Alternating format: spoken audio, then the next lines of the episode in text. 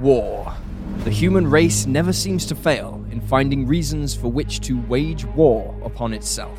When we look back at the history of war to try and understand why they have broken out, we tend to see some causes appear over and over again, as if we, as a species, are determined to repeat past mistakes rather than learn from them. Resources, religion, border disputes, a hunger for power and conquest, or good old fashioned hatred of one another. These are the reasons we have come to expect. But if we examine history more closely, there are numerous conflicts that seem to have been sparked by less obvious causes. In today's episode, we're going to examine five wars sparked for reasons you wouldn't expect to see written in a history book. From a case of a stolen bucket to a war started over a game of football, here are five unlikely causes of real wars throughout history. Welcome to Wars of the World.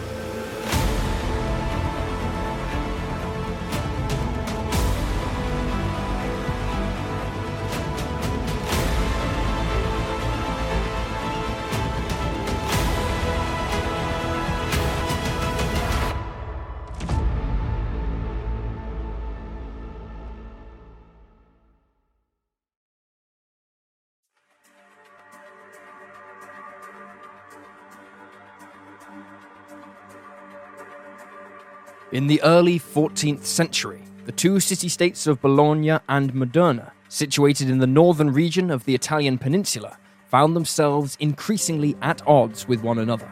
One night in 1325, a group of Modenese soldiers snuck into their rivals' land and indulged in an act of vandalism by stealing a bucket that brought water up from one of the city's wells.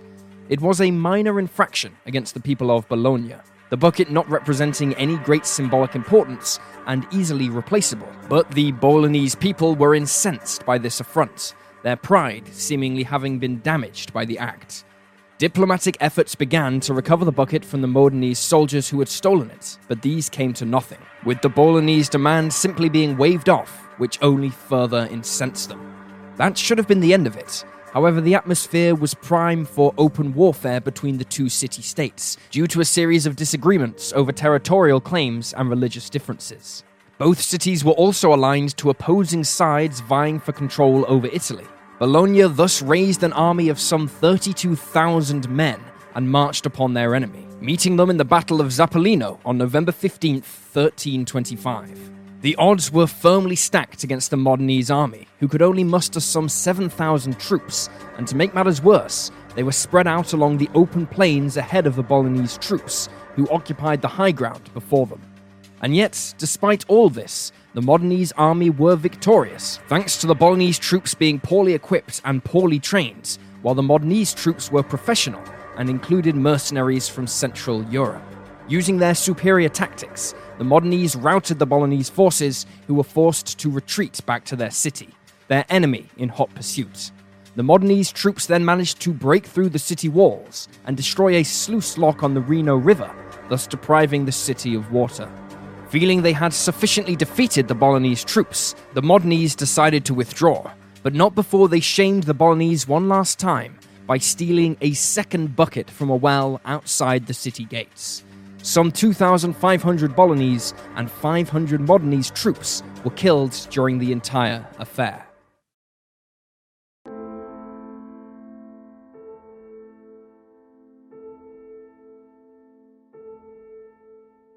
In 1738, Robert Jenkins, captain of the British brig Rebecca, returned to his homeland with a rather grotesque souvenir of his time saving in the Caribbean, namely his own severed ear which he kept pickled inside a bottle. A fascinated British audience were keen to hear just how the captain had lost his ear, and so he regaled them with a tale which actually took place some seven years before. In 1731, while sailing off Cuba, his vessel was attacked and boarded by the crew of a Spanish Coast Guard vessel. When Captain Jenkins protested, he was punished with the severing of his ear by a Spanish officer. The story spread like wildfire, and eventually caught the attention of the British Parliament. Prime Minister Robert Walpole summoned him to tell the story to the government, and the result was immediate and impassioned. This attack by the Spanish was not just seen as an assault against a British sailor, but a snub against the entire country. Consequently, relations between Britain and Spain rapidly deteriorated, particularly in light of other insults put upon the British by the Spanish, and spurred on by this, the following year the two burgeoning European empires were at war. The British battle cry being that the Spaniards should not be allowed to cut off any of their countrymen's ears again. The War of Jenkins' Ear was soon enveloped by a much larger conflict that would erupt on the continent. The War of the Austrian Succession, despite its name, was very much an international affair, with Britain, France, and Spain supporting opposing claimants to the Austrian throne, following the death of Charles VI. This was nine years after Jenkins' ear was removed from his head. Consequently, after several engagements between British and Spanish forces in the Caribbean, from 1742 onwards, the battles in support of this particular cause began to wind down, as both sides focused on their wider aims in Europe and increasingly in the New World of North and South America. The war formally came to an end on October 18, 1748, with the British seemingly having come off worse than the Spanish in terms of casualties. Since then, historians have debated as to the truth surrounding Jenkins's story, with some arguing that it was more likely the captain lost it in a bar fight and invented the story in order to save himself embarrassment, or to entertain those who may have bought him a drink. The truth may never be known, but the case is an example of how emotion can get the better of people. And while war with Spain would have broken out anyway, given the events in Austria, the truth or the fiction of Jenkins' ear certainly advanced proceedings.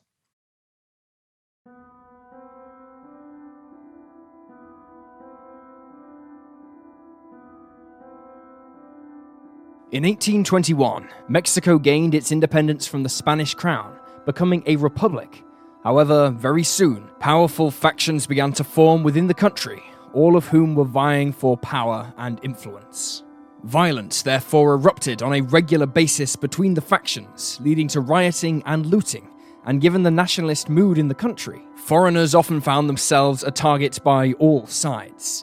The situation was further exacerbated by rising debts the country was accumulating with foreign investors, particularly those from France. 1828 was an especially difficult year, as forces loyal to rival presidential candidates Manuel Pedraza and Vicente Saldana fought in the streets after a hotly contested election, which was narrowly won by Pedraza. During this time, a French pastry chef, known only as Monsieur Remontel, found his small cafe in Mexico City being ransacked, apparently by drunken army soldiers during a military coup against Pedraza, just two weeks after the election. Remontel demanded 60,000 pesos in compensation from the Mexican government, but this demand was ignored, and so Remontel petitioned the French government to intervene. Other French nationals who had suffered damage to their property in Mexico quickly followed suit, and as the Mexican debt began to skyrocket, in 1838, Ten years after Monsieur Remontel's shop had been damaged, the French government dispatched a fleet to Mexico demanding 600,000 pesos for its citizens. The fleet blockaded the vital Mexican port of Veracruz and bombarded the fort at San Juan de Ulua. After frantic negotiations failed to settle the crisis, Mexico felt it had no choice but to declare war on France on November 27, 1838. Now remembered as the Pastry War, it was brief, ending three months later thanks to a British brokered peace settlement in which Mexico was forced to agree to pay the 600,000 pesos. Unfortunately, the Mexican people found it extremely difficult to keep up repayments, causing ever greater frustration in Paris. On October 31st, 1861, delegates from Britain, France, and Spain met in London to discuss the situation regarding Mexico's debt and fleets from all three nations were soon dispatched in a joint effort to recover the money, again intending to blockade Veracruz. However, the British soon learned that the French were using the operation as a cover for an invasion of Mexico, and not wanting to get dragged in, they negotiated a settlement with the Mexicans. The French proceeded with their invasion, occupying the country and establishing the Second Mexican Empire as an ally of the French. On April 10, 1864, Austrian born Maximilian von Habsburg was installed as Emperor Maximilian I of Mexico, but the country was rocked by opposition from revolutionary forces who waged a bitter guerrilla campaign against his own forces and his French allies. When the French withdrew in 1867, they abandoned Maximilian, who was left to face a Mexican firing squad on June 19, 1867, after which Mexico became a republic again. Before the sentence was carried out, he gave each of his firing squad a gold coin in exchange for them not shooting him in the head, so that his mother could see his face intact in his coffin before he was buried.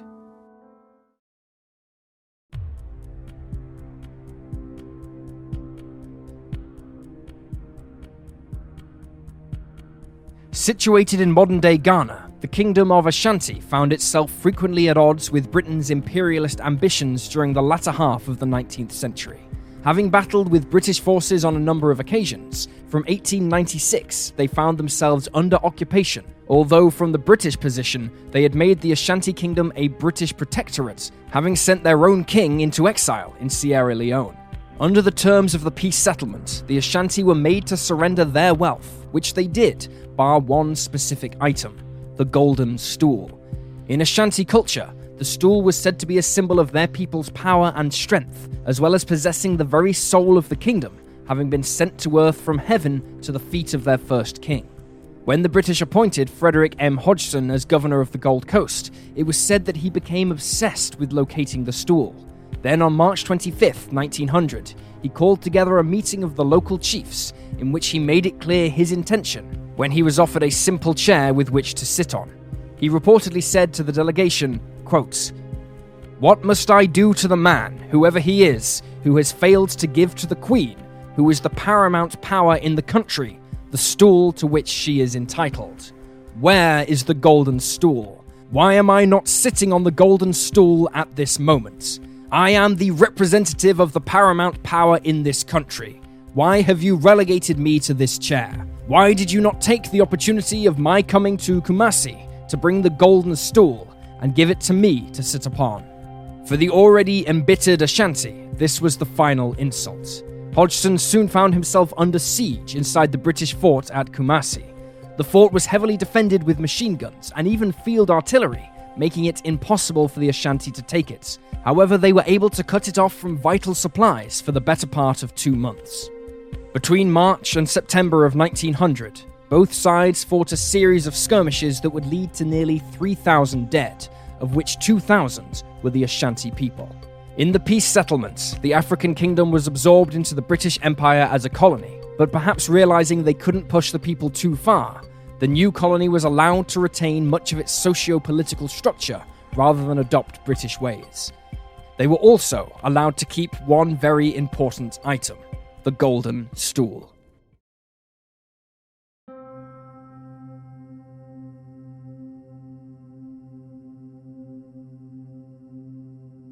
Football, or soccer as it is referred to in North America, is the most popular sport on earth. With that in mind, it's little wonder that passions run extraordinarily high around the sport.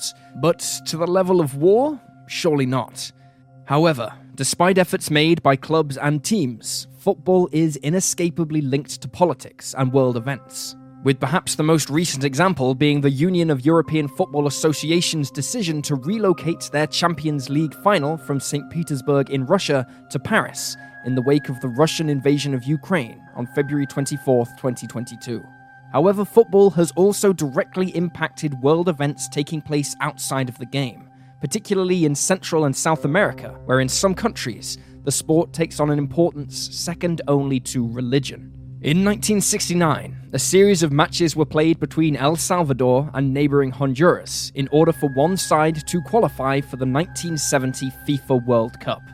The matches came at a particularly difficult time for both countries, and numerous issues had led to a deterioration of relations, most significantly regarding the number of Salvadorians who had migrated to Honduras looking for work. The first match was scheduled for June 8, 1969, and was to be held in the Honduran capital city. A mob descended on the hotel where the El Salvador team was staying and proceeded to make such noise as to keep them awake for most of the night. The game ended with a single goal being scored by Honduras in extra time, much to the fury of the El Salvadorians, with a woman reportedly committing suicide as a result, thus being elevated to martyrdom by the El Salvadorian press. Thus, by the time the Honduras team arrived in El Salvador to play the next match, the Salvadorians were positively baying for the team's blood, rioting outside their hotel, forcing them to flee to their embassy for safety. El Salvador won the game 3 0, but this meant a third game was needed to decide a winner, being played on neutral ground in Mexico City.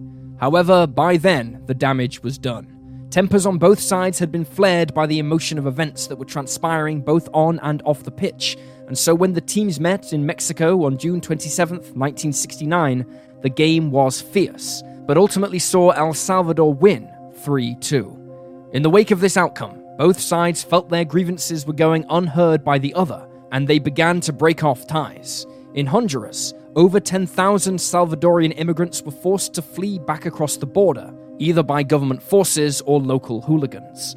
El Salvador accused the government of Honduras of being complicit in the murder and rape of its citizens, and so, in retaliation, began plotting military operations across the border.